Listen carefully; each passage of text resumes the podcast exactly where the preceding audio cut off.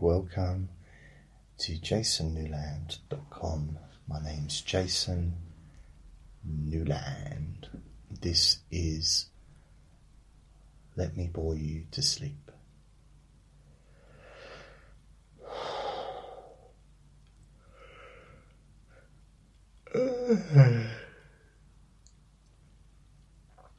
Please only listen when you can safely close your eyes.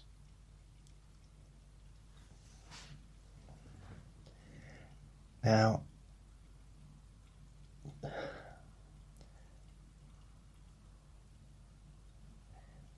as I, uh, as I am recording this, and I'm going through some quite physical stress symptoms, which is weird. and I'll tell you about it a little bit. I won't go too much details, the physical side, but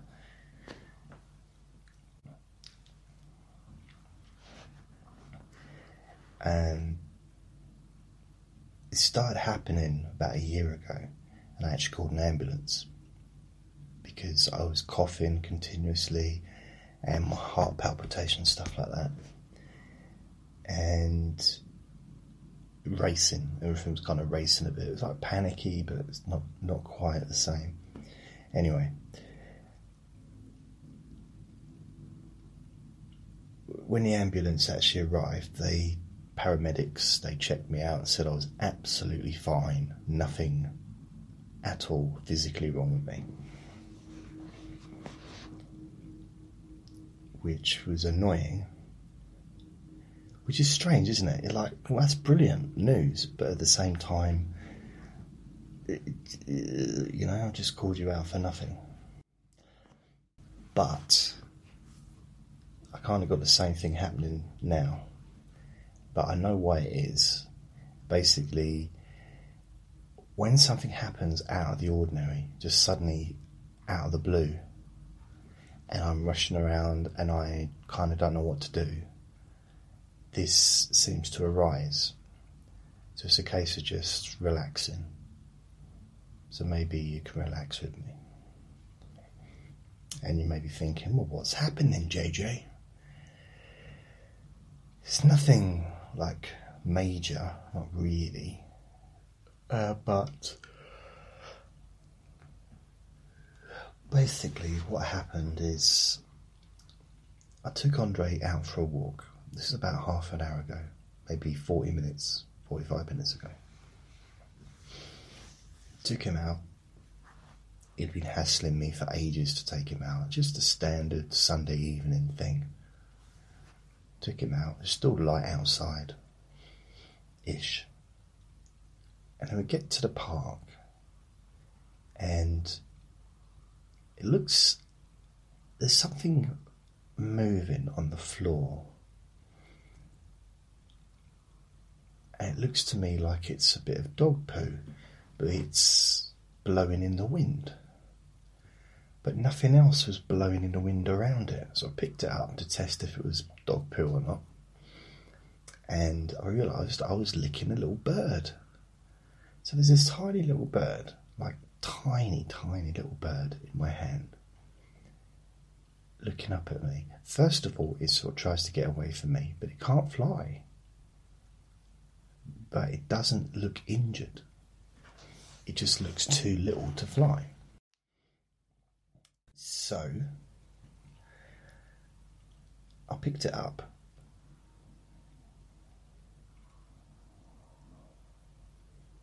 And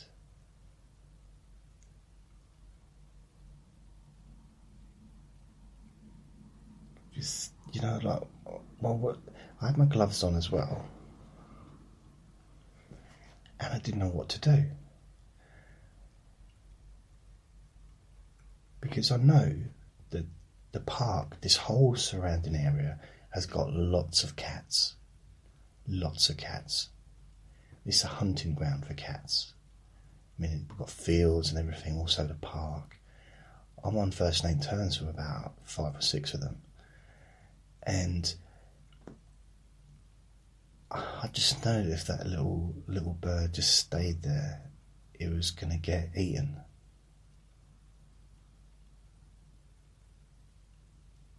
And I just didn't know what to do. So I brought it home and put it in the microwave. No, I didn't. I put it. I brought it home.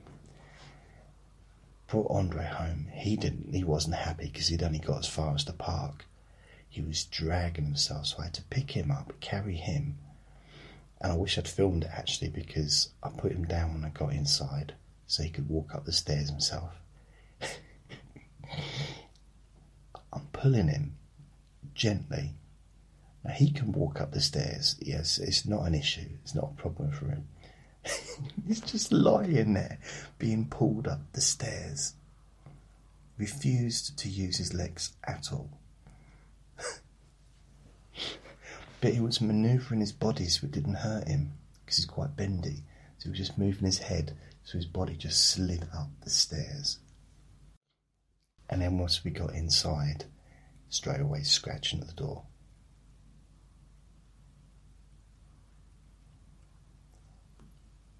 So I'm thinking, what am I going to do with this little bird?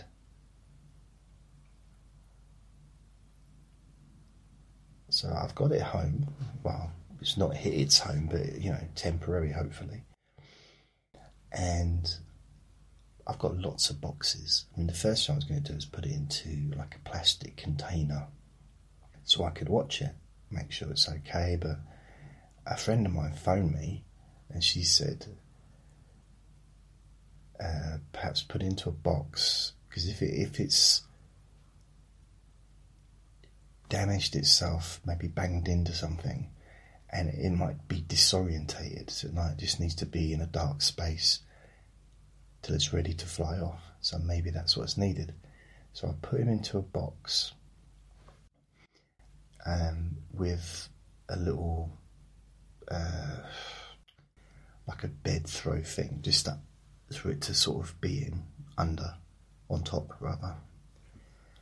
And the other part of the box, I put a tiny little container with some milk in, another tiny little container with some water in, and also some bits of bread, tiny little bit of bread and stuff, because I've got no food for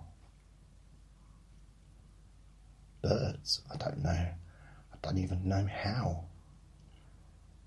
Don't know what, what they eat. Well, you know, I think they eat worms. Um, which means that I'm going to have to get up really early. You have to get, uh, you have to be really early, haven't you, to catch the worm? I did, that, I did that joke with my friend on the phone, and we both just we agreed we'd never mention it again. It's like, I can't believe you said that. It's just really sad. Like, yeah, fair enough. And so now I've got this Volvic bottle box. You know, it's, it's one of those boxes that hold about 12 tiny bo- bottles, like small bottles. Uh, 500 litres, or I don't know. I forget. Anyway, millilitres milligrams. So it's in there. It's got a gap in the side, both sides of it, but not big enough for it to get through. There is a gap at the top that's big enough for it to get out, but I've put something to cover that. And I don't know what to do. I mean, it's tiny. It's absolutely tiny. Now, I don't know how big it's supposed to be. It's fully formed. So it's not, you know, it's got. Um, sounds like I'm trying to do a profile on some dating site. I'm trying to write one, write one out. It's fully formed. It's a miniature size though. Um, I. It's got feathers and legs and eyes, and it looked intact. but it looked like it maybe hasn't learnt to fly yet, or maybe it can fly and it's injured its wing. What I might do is take a picture of it, stick on Facebook, and maybe anyone can have a look and sort of tell me what kind of bird it is. Because I don't know. I really I know about blue tits, robins, blackbirds, pigeons, uh, crows. Actually, I'm not sure between a blackbird and a crow. Um, eagles. You know, I know sort of the main, like the. I'm not. I have a book on birds, don't I? Wait a minute, I'm going to press pause. I want to grab it. Oh, I'm back now. I've got Pocket Garden Birdwatch book. Let me see if I can find the bird book. What?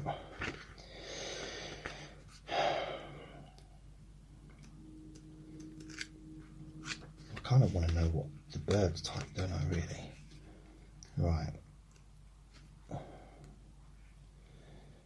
It's not a sparrow. Oh. It might be a yellow browed warbler. No, that's from Siberia. Wouldn't have travelled all the way here from Siberia.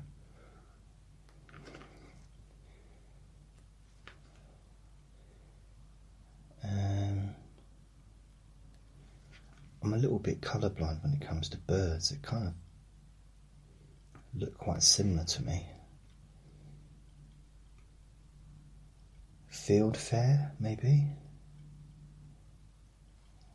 Might be a thrush or reed bunting. Or siskin.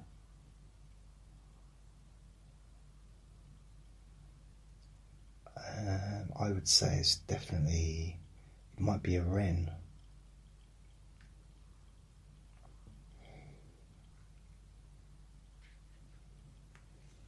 Oh, it's not a goldfinch.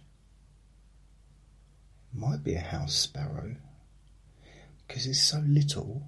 Either it's little or it's a baby. Do you know what I mean? It's it is it's little, but it might like well I'm little, aren't I? So it might be just a little version of a human like me.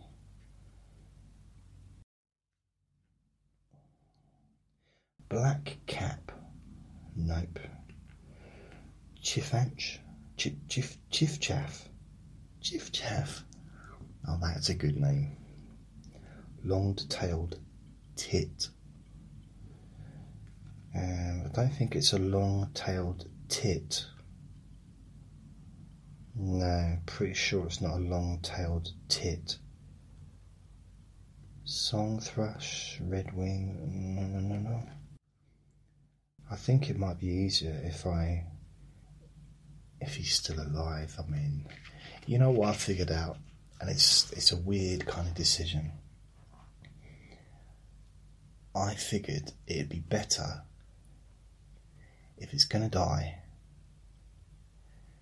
to die safe. To die, it's got food, it's got water, it's got milk, it's got shelter, you know, it's not being eaten alive. You know, I know it's grim, but I think that's just got to be better for it.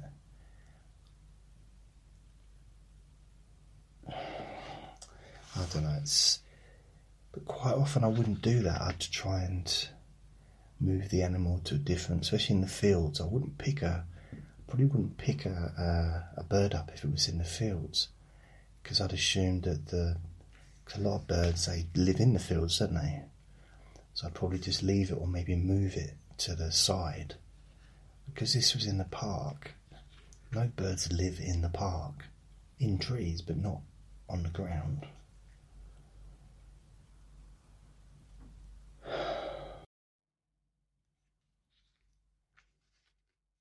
What I might do tomorrow is go back to the to the spot and see if there's any bird hanging around. You know, like another bird, maybe a mother bird or a puppy, papa bird. Not puppy as in dog. Or maybe knock on the door of the house because it might have fallen out of the tree. So they might know, they might be bird lovers themselves, and they might be, the bird might have fallen out of the nest. It might be a wagtail. Green woodpecker. Wow, imagine if it's a green woodpecker. You know one one thing that these birds have got in common, and I don't like I just not I don't like to say it, but it feels a bit silly. It's so beautiful. They're just so beautiful. Birds are just so damn beautiful. And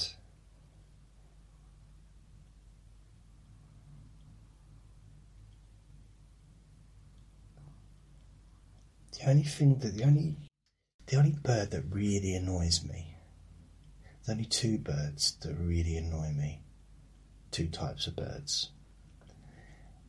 Uh, not not to the extent of sort of anger or or hatred, you know, not not that sort of not that sad, but seagulls are very aggressive. I've seen seagulls be very aggressive in the past. I once saw a seagull try and eat a pigeon. I'm seriously. It was bullying it and then try it. It's like, nah, not having that. So I shot it. And on beaches, the way, you know, they're kind of a little bit. Um, there's that behaviour that you wouldn't enjoy in humans. I know they're not humans, uh, and also I used to go to. Well, I don't live near a a duck pond anymore, but I've lived in places where there's been duck ponds, duck duck ponds. And it's just one of my. It's something I did when I was quite young, from the age of seven to the age of, or during like my childhood years, that onwards from seven onwards we used to walk up to the duck pond. It was quite a walk, but sometimes we'd have like a family dinner at my nan's, and we'd all walk round, and it'd take probably about half an hour, 40 minutes to get there. Probably less, I don't know. But my granddad would be walking about a mile ahead of everyone. I think that was his bit of peace and quiet. I could never understand. Said, Nan, Nanny, Nanny Newland, why is Grandad Newland walking so far ahead? And she looked down at me and she said, um, because you keep talking, Jason. I said, oh, a bit harsh. She didn't say that. Um, grey heron, it's not a sparrowhawk. I'm scared to look in the box in case he's, you know, I mean, if I have to catch him a worm, I'll catch him a worm. But you know what? I don't.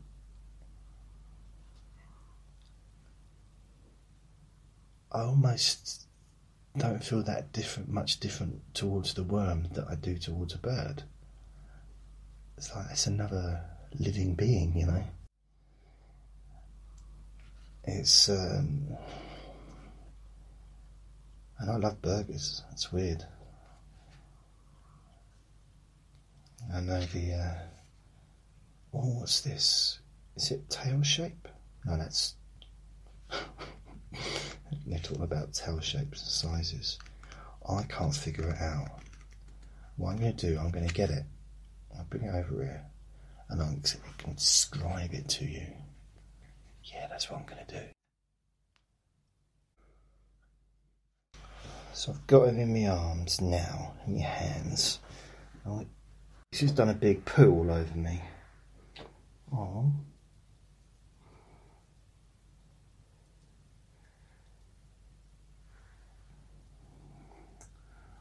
Oh, do you want me to put you back? I want to put him back. That wasn't a good idea. Now I have to wash my hands. so I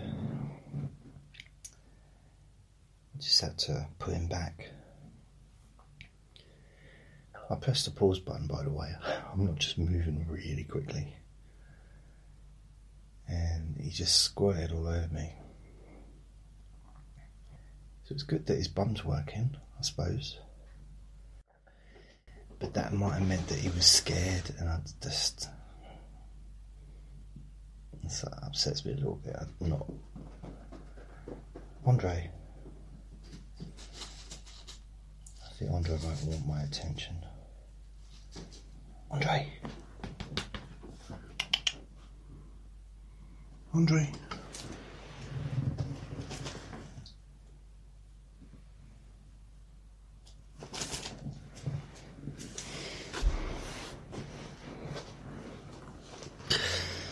There we go. There you go. I'll give you lots of attention. I'm sorry our little walk didn't last for very long.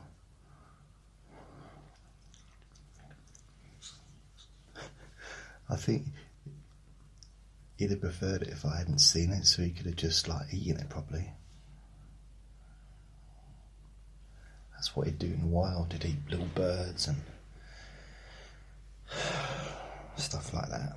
I don't think he would now. I think for him, if he came across something like a little bird, it'd be more sort of an experiment. It'd be like, oh, what's that? So he wouldn't be out to hurt. I don't. He hasn't got that. You know, and he's not hungry. He's always got food, haven't you? Yeah. You're a beautiful boy. He said to me, When are we getting rid of the bird? I was, It's only been here for an hour. Yeah, but I don't want it here. There's no room. We haven't got room for it. It's, it's taken up this a little box. He said, Yeah, but it's not fair. I didn't get to go for a walk. You did get to go out for a little bit though, didn't you? Oh, give daddy kisses. You are beautiful. Yes, you are. You're the most beautiful boy in the world. Next to Milton. Milton, the little bird. You're my second favourite now. I'm not joking. I didn't mean it. Didn't mean it. Shush.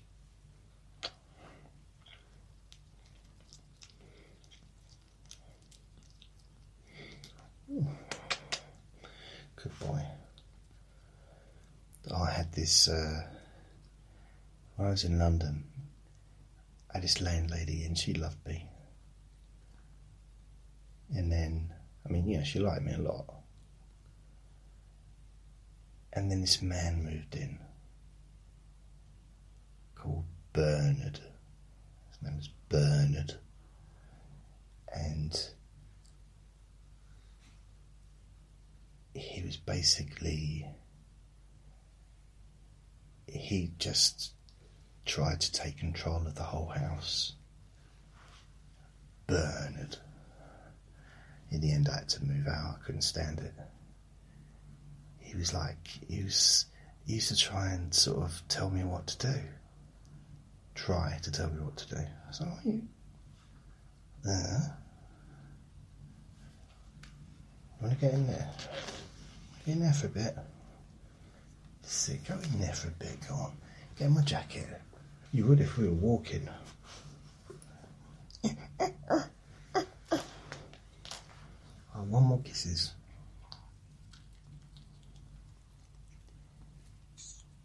His eyes just shine, you know, I'm a bit like a cat. Just do that again. That's it. I'm bugger off.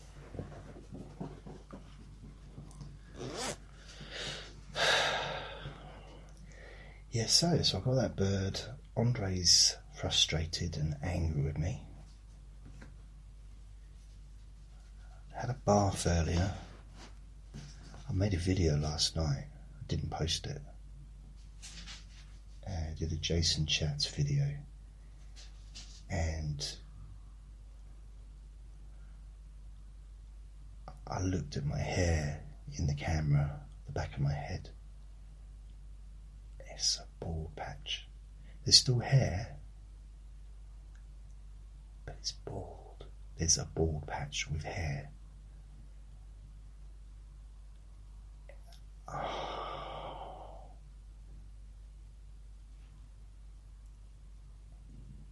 Now, the bald patch doesn't notice when I'm bald, which might sound like a weird thing to say, but when I shave my head off, not shave, when I shave my hair completely to the bone, completely off. Well, yeah, I do look bald, but I just that particular. I'm trying to word this so it sounds normal. That particular part of my head, right? It's is it the crown, isn't it? That part. The longer my hair gets, the more prominent it is. The more prominent the bald patches. And for years, I've been fooling myself, or been telling myself, you know, since I was 32, I don't care if I go bald, I shave my head. And I shaved my head probably hundreds of times over that time. Probably not hundreds of times actually, but many times. There was a time where I shaved my head every week. Every Sunday afternoon, I'd watch What's the TV show? Superman show. Um, not Springfield, it's named after the town that he lived in. Strangeville, Supermanville, something like that. Smallville, that's it, Smallville. Smallbox, Smallville. So I used to watch Smallville on Channel 4 on Sunday afternoon, and I would get my clippers out and I would shave my head. And admittedly, it wasn't to the bone, but it was as close to the bone as possible without a wet. I didn't use a wet shaver. It was dry, but it was, you know, as close as you can get. It's like the shortest, shortest it could possibly be, without being like bald. But it's still bald, you know. Anyway, I used to do that. I used to tell you what I used to quite like. I'd do that every day, every Sunday. And I would I had this moisturizer that I used to put on there. And it was really smelt nice. really smelled nice. I mean, proper. Mmm. And it was. I used to use it for my face as well. So I just have this moisturizer on my back of my neck and my. Because if you shave yourself, especially your neck and stuff, you can end up getting a bit of a rash. So I used to try and make sure that I was nice and moistured and I know some people I've seen in the past when they shave their head, especially if it's like a crew cut, if the person's got any dry skin, it's more prominent because you can see it because right near the, you know. So I used to try and make sure that my scalp was nice and wet, moisturized, greasy, I don't know, whatever you want to call it. Now, I didn't do me any favours because I look awful with a crew cut. You know, I look better with hair than without hair.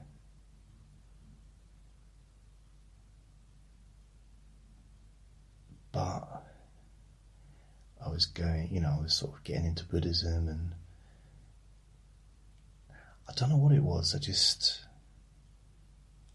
There's something quite therapeutic about shaving my head, my hair off sometimes. I've done it, you know, as I said, so many times. These days, I'll do it and then it will be three months or four months to the next one.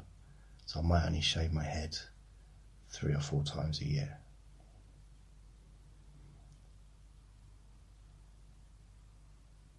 But I would prefer not to do it anymore.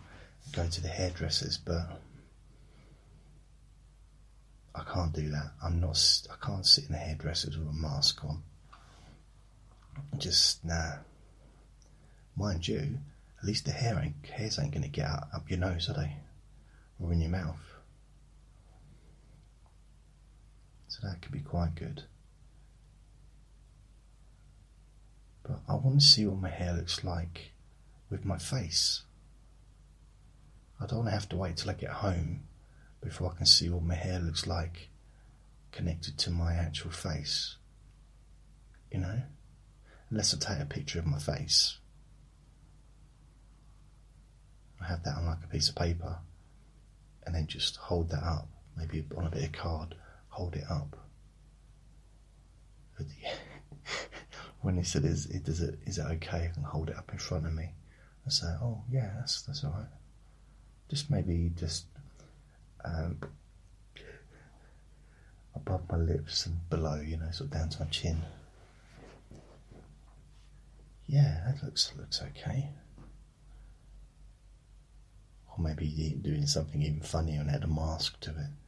Then that'd be pointless, wouldn't it?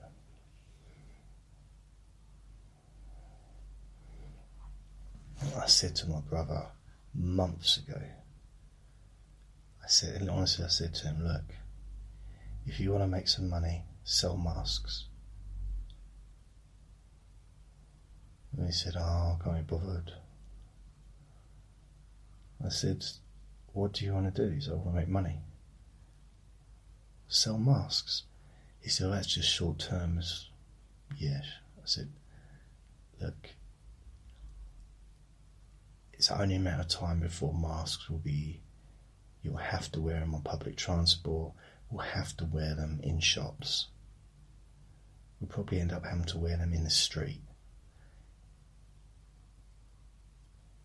And he said, Oh, because this is before we had to wear them. They weren't compulsory at all. And I was saying to him for weeks, just put a website together. It's easy. Do that. Sell um, novelty masks, you know, ones with um, like a face on or something, because it doesn't matter what you, as long as you've got a mask or face covering, doesn't matter. I've seen people in professional situations wearing masks or face coverings with something like teeth, you know, like a mouth on it. I saw yesterday's a boxing referee had one on. And, oh god, this is really funny. Oh, I was watching boxing on, I think it was Saturday morning, early hours. And honestly, there's, there was probably I'd say 20 people in the audience. They were probably just girlfriends, family, you know, they were spread out. So it was just a few people. and it's being televised live on DAZN. And so I got a free membership for that because I'm one of the beta testers, which is quite cool. So I have to fill a survey in every time I watch it to tell them how it, how good it was. And so yeah, the two boxes, of course, they can't wear masks. They also can't keep social distance either, although mm, you know that depends really. Not all boxers get too close to each other. The idea is to not get too close, not to sort of like dance with a person. And the referee was wearing a mask with a part of the mouth. It looked like he had a part of the mouth missing, but it wasn't. It was a uh, drawed on kind of grin or something like that. And also, a couple of other people had those sort of similar face coverings on with those masks. And one of the presenters, one of the, I guess he's big in America, I'm not sure, but I don't really know him. He, I know most of the ones in the UK, the sports presenters, it's all for boxing and that. but this bloke, I couldn't believe it. He had he had a mask on and he had protection gloves on, these big rubber gloves on. And he was holding a microphone and he was introducing the next you know, the next fight. And on one of his fingers over the glove had this massive ring. Like, you know, really expensive ring. Expensive looking. it just looked ridiculous. It looked really, really silly. I mean, really, if anything, I would say he probably had to get that ring extended and made bigger so that he could wear it over the plastic gloves because they weren't small gloves. They weren't the sort that you could do surgery with. They were more like the ones that you clean a toilet with. Couldn't believe it. It was so well, wasn't that funny now I think about it? Seemed funny at the time. So yeah, there's um I said to my brother, just it's, there's going to be so much call for these masks. It's going to be compulsory, and it's become compulsory, bit by bit over time. And it's only a matter of time, I reckon, before you know can't even walk through the street without them on. And you might say, well, why didn't I do that? Well, I don't know if you've noticed, but I'm not really about the money. I'm not, I'm not motivated by money. I wish I was, because my life would be a lot easier. And when I set my mind for something, I'm pretty usually get results. Especially sort of with jobs and you know when I was sales and stuff, I was good at sales. But I don't. I go through periods but I have these periods when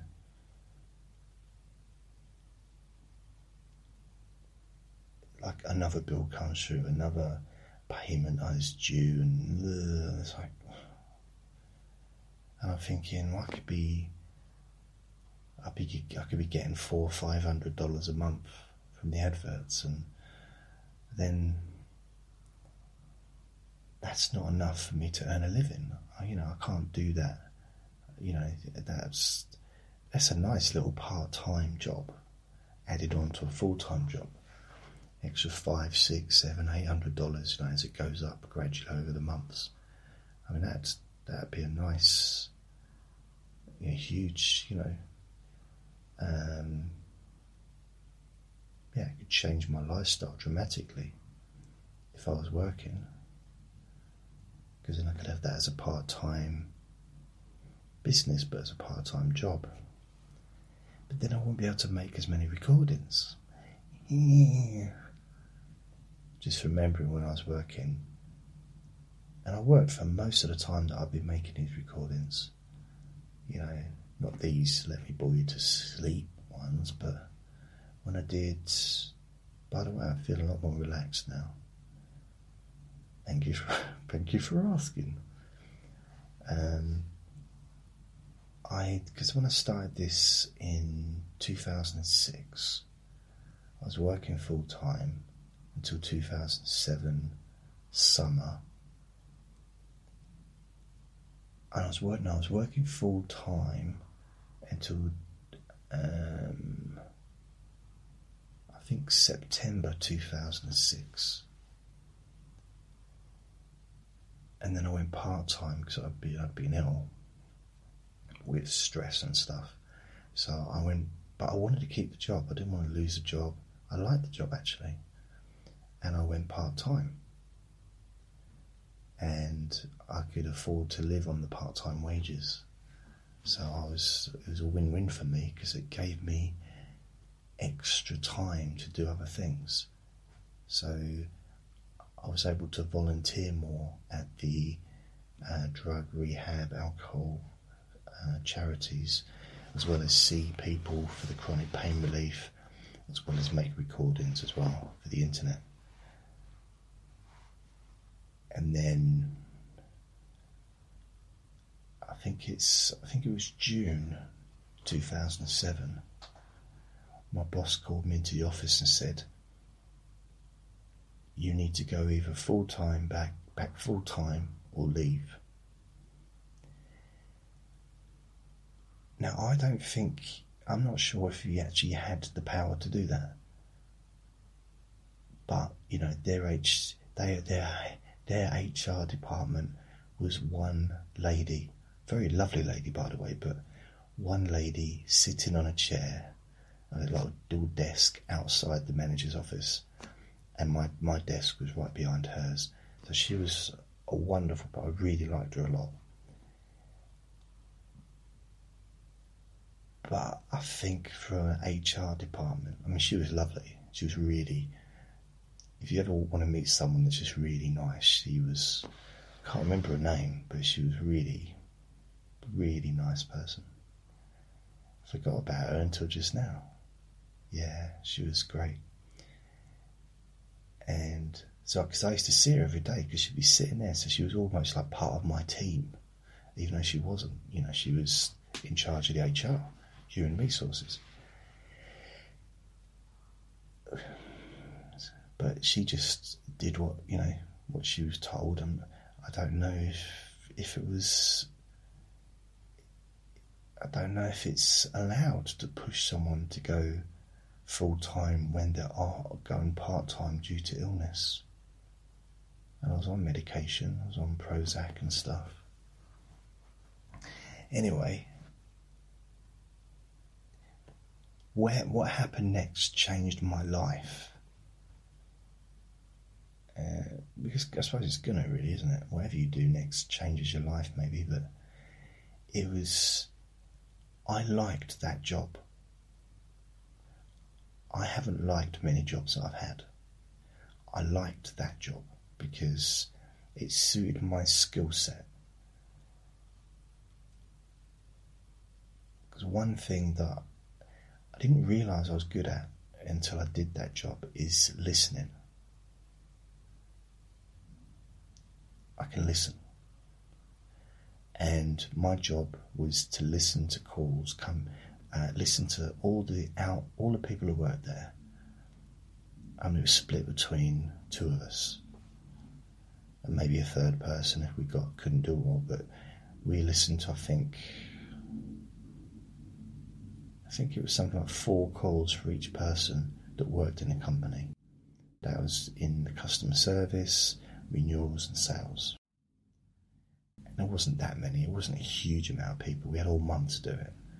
So I don't know how many I'd do a day, but it you know it'd take basically the length of the call plus maybe maybe twice the length of the call if it was a complicated one.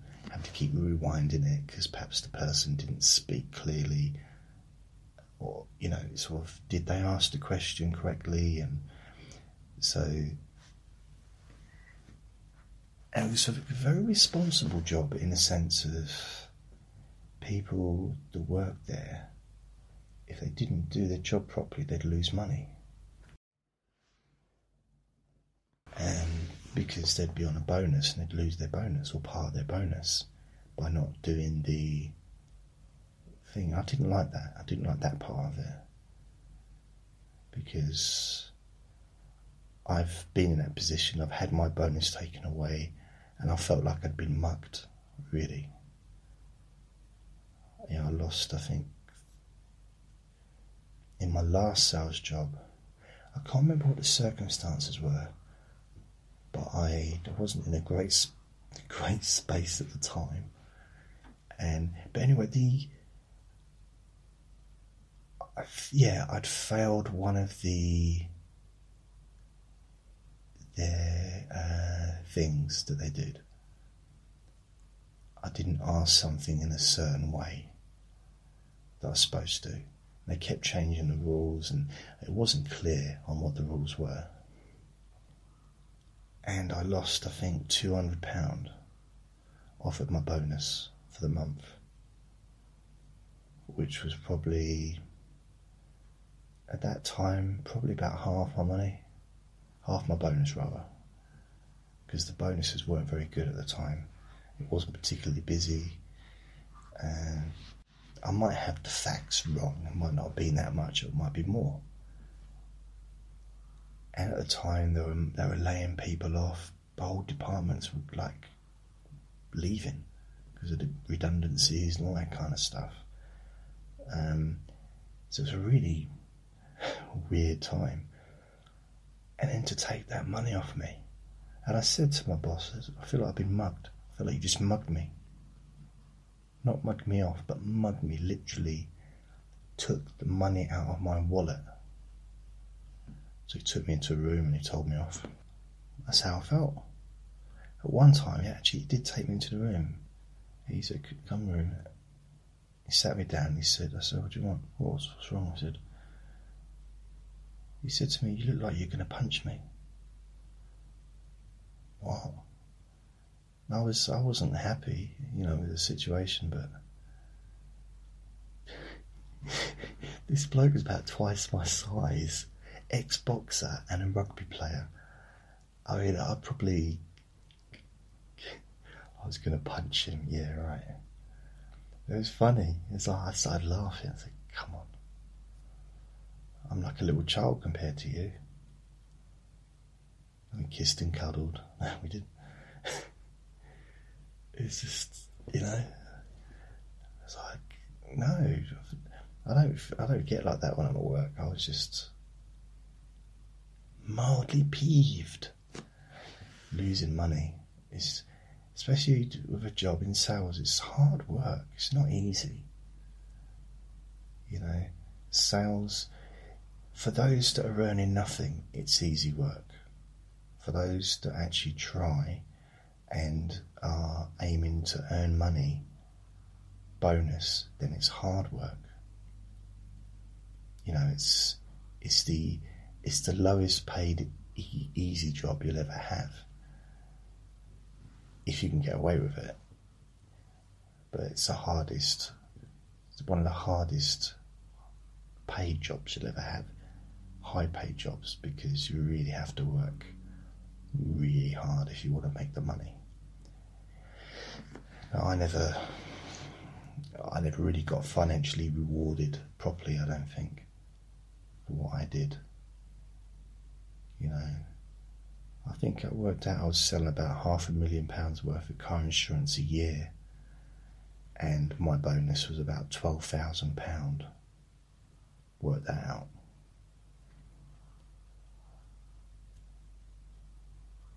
And it's ridiculous. I should be, I should have been on, as far as I'm concerned, I should be on ten percent. I should be on fifty grand. Any salesperson that sells double glazing, that sells stuff, they're on a percentage. Normally you would get about 5, 10, 15, 20% even. So I should have been on 50 grand a year. I could have had um, people working with me. I could have employed people to, to work with me. Oh, yes, I've now flown off into a different universe again. Sorry. But anyway, this this manager, Phil, his name was. He was, he was a nice bloke. Um, I think his name was Phil. And he said, basically, what happened is my manager my line supervisor. There was only three of us working together, him and me and um, Pam, Pammy, that's it, Pammy. And we worked together, me and her worked closely together, and then he was sort of in charge of us. And he'd do the overflow. And he'd also, he'd remark. So um, he'd listen to recordings that we'd marked to make sure that we were doing our job properly. Or if this this happened quite a lot, is a salesperson. Well, actually, sometimes it was customer service, one particular person, but I loved her so much I didn't care. Um, and a couple of people in the renewals department would really, because they were high achievers, they were they um, used to get good bonuses, but they didn't always do their job properly. In a sense of asking the correct questions and getting the correct information, and they'd come back. They'd either come up themselves and start making a fuss or that the team leader would come up and say, "That's not right. He's he's going to lose two hundred pound," and I could. I'd never lost money before until after that, you know, so I'd never really experienced it before. Now I have experienced it. I can understand how frustrating it is. But because when I was working at this place, I was the most compliant person it ever had.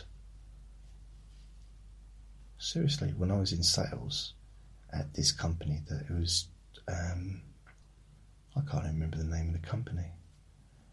Anyway, I was in sales from August or was it September 2004 until December 2005. I think it's August 2004 till December 2005 I worked in the sales department, and then from December 2005 until June 2007, I worked in the compliance department, which is the one I liked doing. And when I was in sales, I was a top compliance person.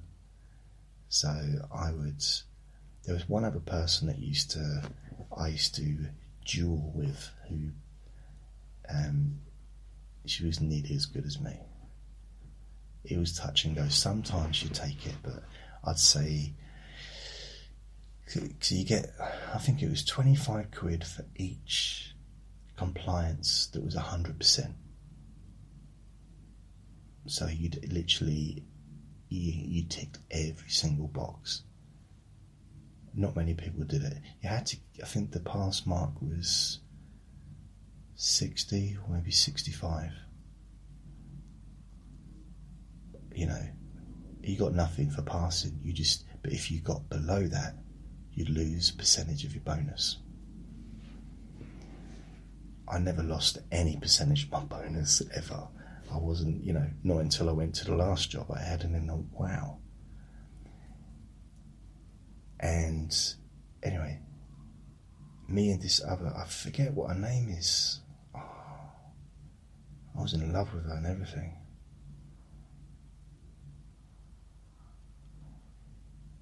And I remember she asked me if I'd do some hypnosis with her. It was on a night out. It was like a, it was, you know what? As far as the company goes, it was quite a good company. I got on really well with the people I worked with in sales. And then I went down into the compliance or up into the compliance. I can't remember which floor it was on. And because I'd always still been friends with the people from sales, a couple of people seemed to have the on with me. But not not one person ever sort of um, got aggressive with me or anything. Even though I'd mark someone and they'd lose like three hundred pound for the month because I'd marked their things. And some people even got disciplinaries and everything. But not one person ever came up to me and says, never. And so, and I think part of the reason for that is because well, there might be different reasons, but I'm just a nice guy, man. I'm just nice is because I proved myself as being the most compliant person for over a year in the sales department. No one could touch me. I was getting 100% in practically every every one I did, and I think we had yeah, there was um, I think it was four. That's it. It was four. Four were done a month, and so that'd be twenty-five pound for each hundred. So anyone that got hundred percent would get twenty-five pound bonus cash, and we'd get our bonuses weekly in cash, and our salary monthly. So the salary was twelve and a half grand back in two thousand and four on the sales. Twelve and a half grand, twelve and a half thousand pound, and I was earning twenty five thousand with the bonus. So again, it's not a lot of money, but it's still doubled, doubled my money, as I did with Churchill as well. That was twelve grand, and I've got twenty four grand a year. Should have been fifty. Anyway, this bonus because I wasn't um,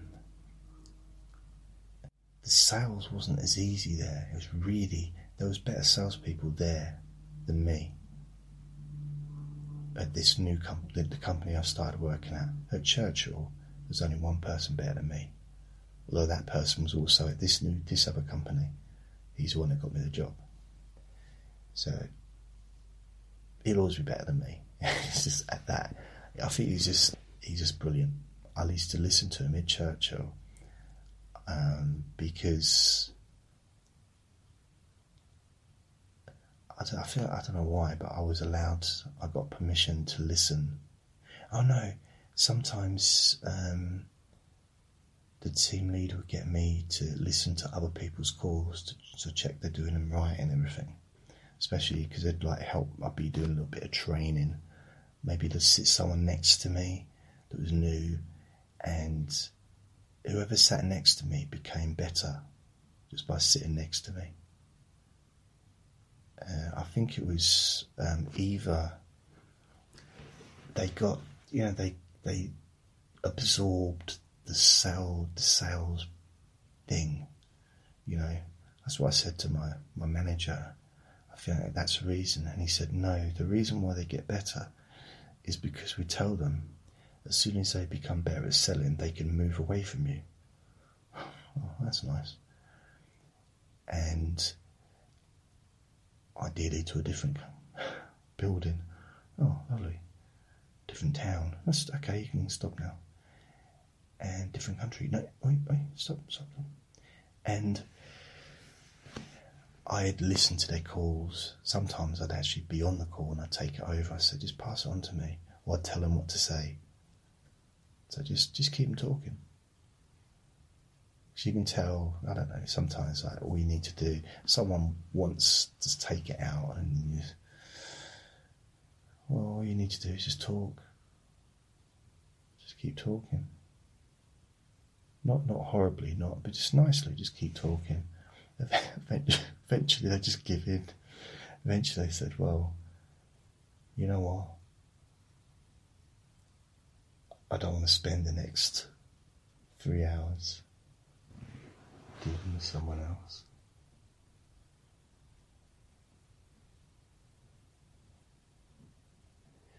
Really weird. These glasses I've got on, these are for my reading, and the television's on, and there's the body's guard, bodyguard, bodyguard's bodyguard, or something and the faces were distorted with these glasses on. They don't. They look like masks. They don't even look like real faces. Isn't that weird? Anyway, um, so yeah, I I used to. I talked about this before, but I had quite the minimum I ever got as a bonus for the being compliant. That's without the sales. The sales are a separate thing. Um, the compliance would be because I didn't used to have it when I first started working there, and people were so bad. And they realised that salespeople generally don't, they're not motivated by losing money. Funny that, isn't it? But they decided they'll motivate people by um, by giving them money for doing well. They get to hundred percent, knowing that most people wouldn't even attempt it. But then they'd lose money if they got under the sixty percent or sixty-five percent, which is quite hard to do, really. You know, it's especially if you're doing something all day long, it's the same thing. A little bit different customer service, but for renewals, sales, maybe renewals have got a little bit more. No, actually, I'd say renewals have got less. They've probably got more scope for price. Yeah, they've got little offers they can do and different ways they can reduce the price in order to sort of keep a customer you know, because all, all they basically get renewals is customers phoning up and saying, "Yeah, I got my renewal form through, and it's ninety pound more than it was last year, and I've got one more year's no claims bonus. So shouldn't it be thirty percent less or whatever?" And the renewals would say, "No, it's nine. That'll be the price. It's ninety pound. Do you want to? Should we just get that set up for you now?" No, it's too much money. And eventually they'll get a price that's a lot cheaper, depending on how long the per- how much fuss the person's willing to make. Salespeople generally, in my experience, it might change now. It wasn't like that. You got a price, and that was kind of it. You know, you could sometimes get reduction in the company I was with. They could sometimes do discounts but the um, it's the same script, it's the same stuff over and over again with each call. So, in order to not do it properly, it almost takes effort. You know, it's I don't know. It's in order to in order to brush your teeth with a different hand would take effort to do that, wouldn't it? Because we're used to our routines. I've got a certain way that I wash the the cutlery. Sometimes, you know, sometimes I wash it first. Sometimes I flush a toilet first. I mean, you know, I've got different, but you know, it's generally it's pretty much the same way most times. But if there's, I suppose it's hard to explain because it's it might be out of kind of a weird concept, the whole like selling car insurance, but millions of people do it, and millions and millions of people work in call centres doing the equivalent, really. You know, answering the phones, customer service, um, dealing with complaints and yeah. But so I was given my boss, my immediate supervisor, lovely bloke, really, really nice. And I thought he was going to be there forever. He'd be he'd be getting into work about seven thirty or six thirty in the morning, and he'd have he'd have half the day's work done before I even got there. And then one day we got me and Pammy got called into the office with the like the Bob, the big manager, the, the boss. Close the door, won't you? He said to me. I said, okay then. He said, don't mock me. That's how I actually talk. So you're not talking like that now, are you? He said, well, yes, but very confusing. And he said, oh, by the way, what's his name's leaving? Nick or Bob or whatever his name was. Oh, he's leaving. He's giving his notice in. And I knew then that my part time position was going to be under threat because he was taking on the overflow, you know, if it was needed. But I was coming in, when I was doing full time, I just potter by, I just take it easy. When I turned part time, I'd come in and I'd work straight through. You know, I'd get I'd get pretty much as much done in my part time hours as I was full time.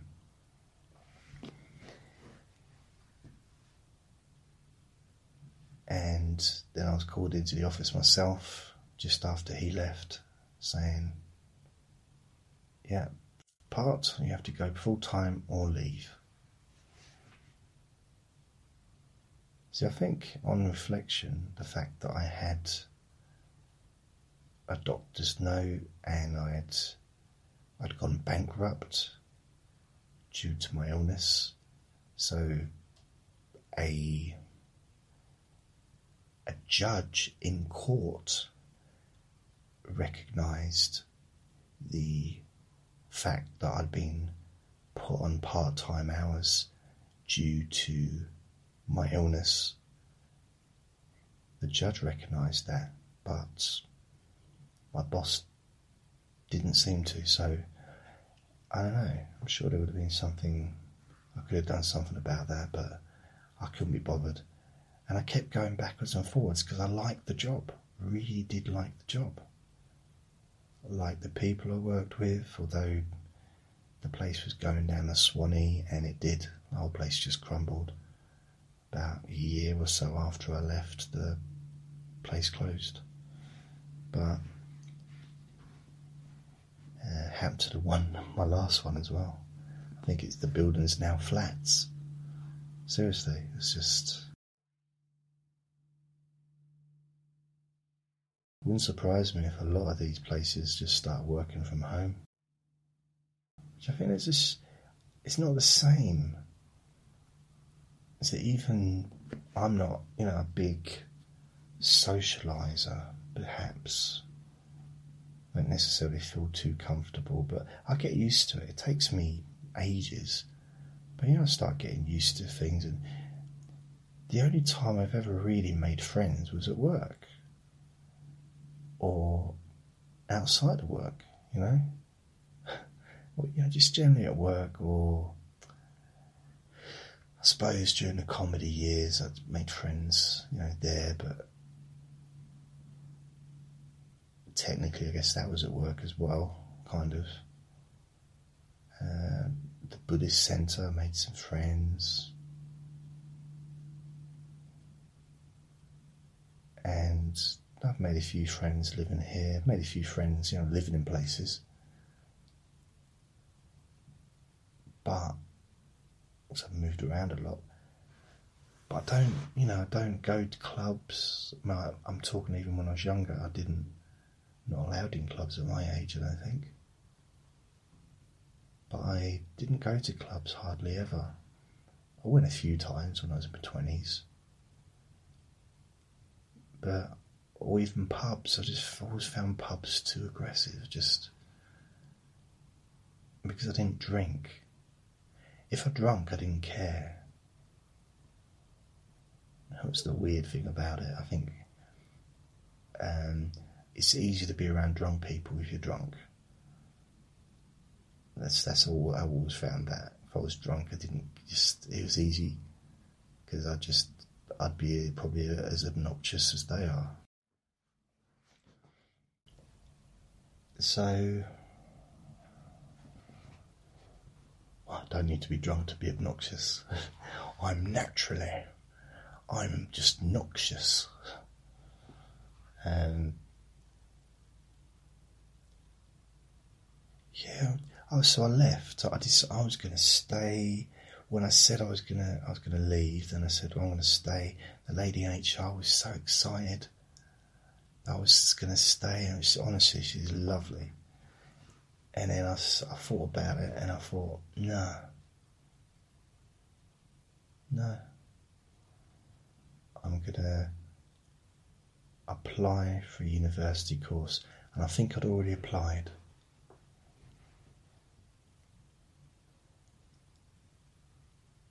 I mean, in my mind, I was going to do the university course and work part time. Sort of, I think, in my mind, but I thought, no, let's go for this.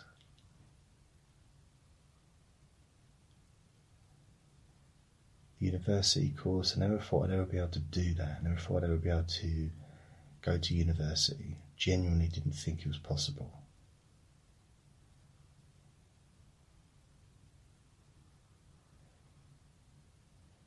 And I applied for this counselling course, this counselling degree, and I got the information from guidance and everything from the charity that I was volunteering at because I really loved the counsellors were so nice. I thought if I can be like that, if I can just be nice, be a nice person, I wonder what that would be like. So that's why I kind of wanted to become a counsellor, but not the only reason. Um, I've been reading counselling books and studying counselling since, wow, 98.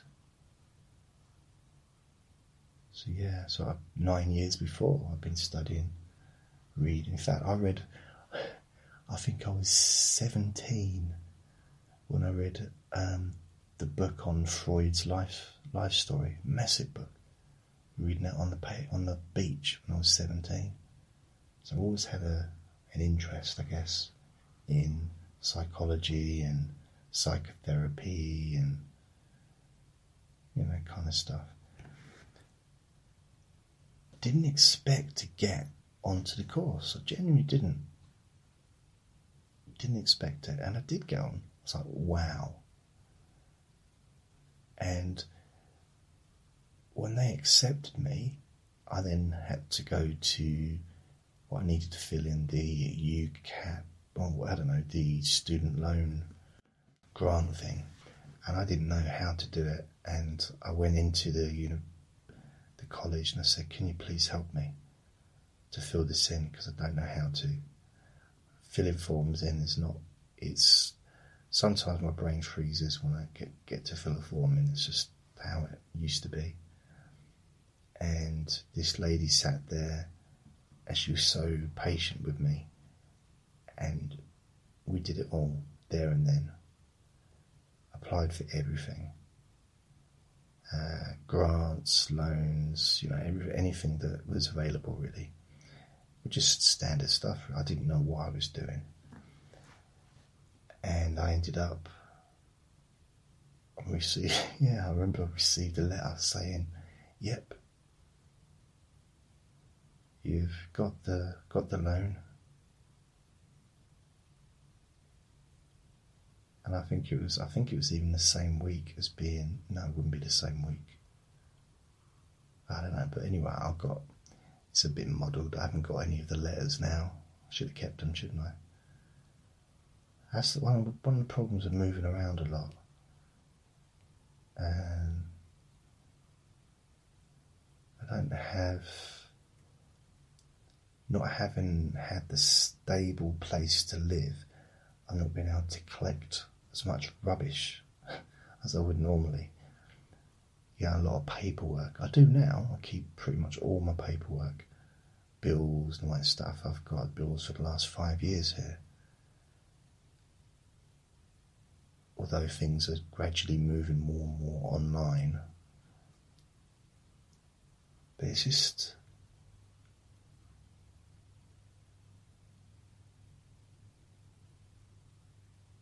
Just remember, it was like, wow. Because at the time, I just started dating a new lady. Well, she wasn't new, she was I think she was same age as me, maybe older. No, younger. She was probably 32, something like that. So she wasn't new, but she was new to me.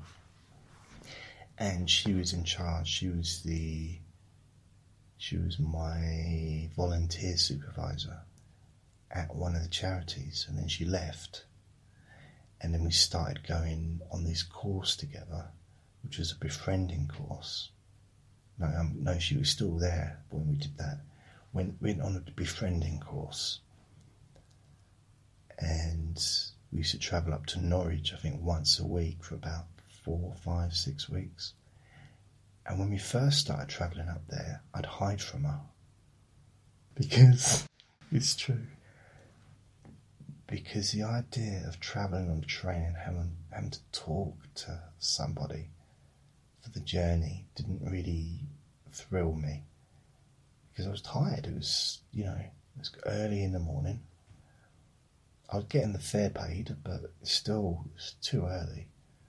So I wanted to just sit on the on the train and I nearly said sit on the choo choo, sit on the choo choo and just close my eyes. But I couldn't do that with her because um, we'd, we'd chat to each other. So I travelled up, I think the first time together.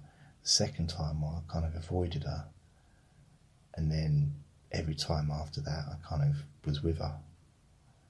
And then we ended up dating, ended up going out together with each other.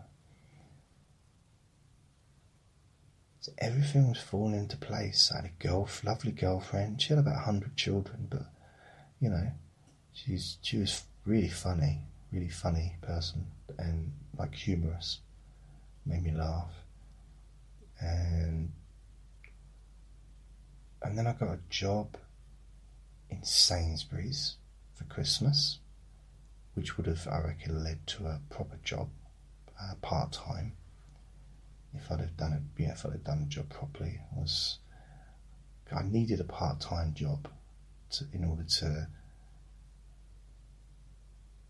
to get by. Really, in three years of full time education, I had the grants and everything. It was basic to cover rent and food. Everything other than that was I kind of needed money for. I had somewhere to live that was cheap in the Buddhist community because I was able to work part time and live there and still be able to afford the rent. And then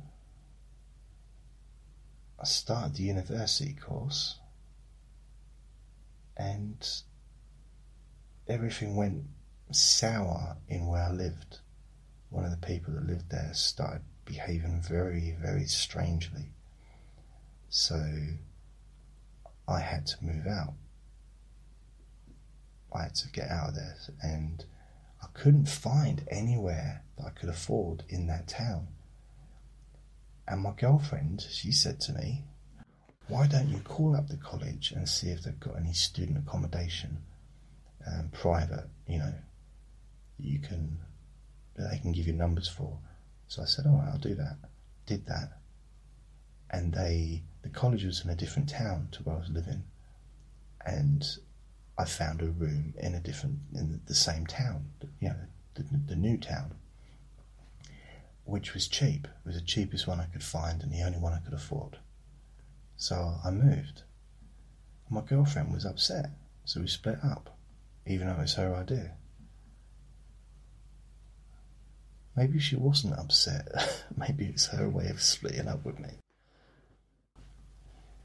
I couldn't do the part time job because I'd moved to a different town. I lost contact with all my friends. And yeah, it was really weird. So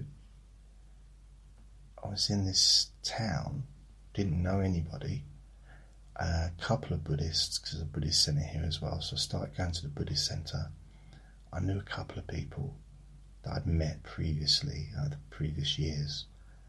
Um, one that I was very good friends with, but then he moved to the other town. So I wonder if he moved to get away from me.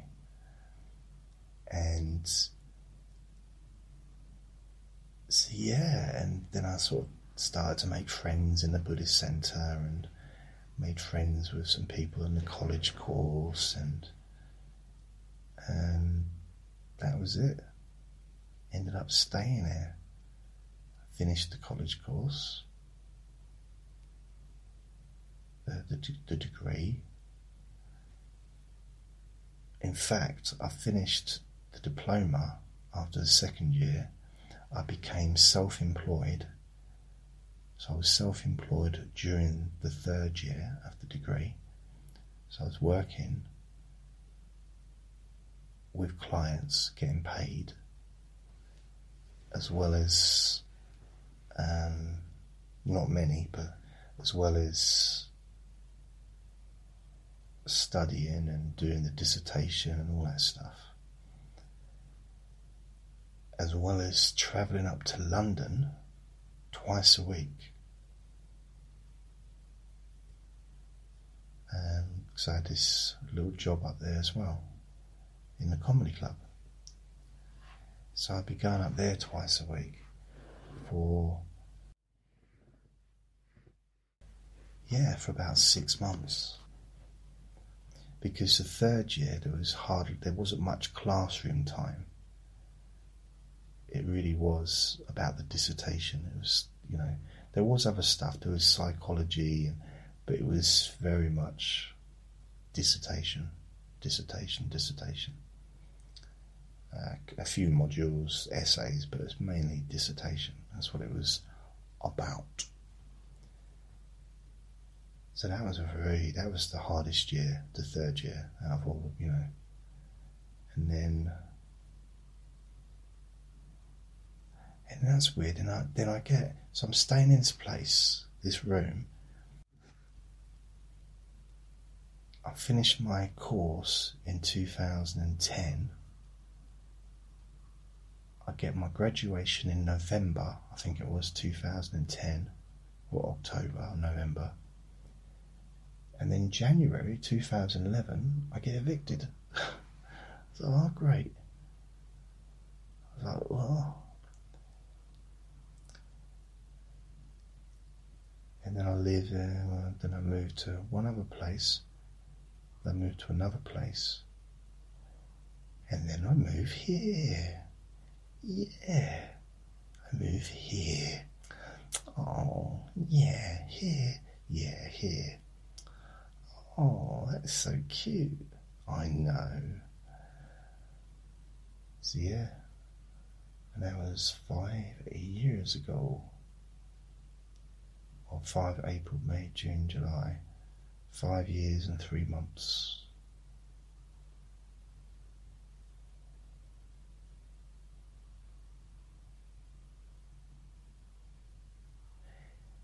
And that was probably one of the most boring recordings I've ever done. But it's supposed to be boring, isn't it? It's supposed to be. So it kind of ticked.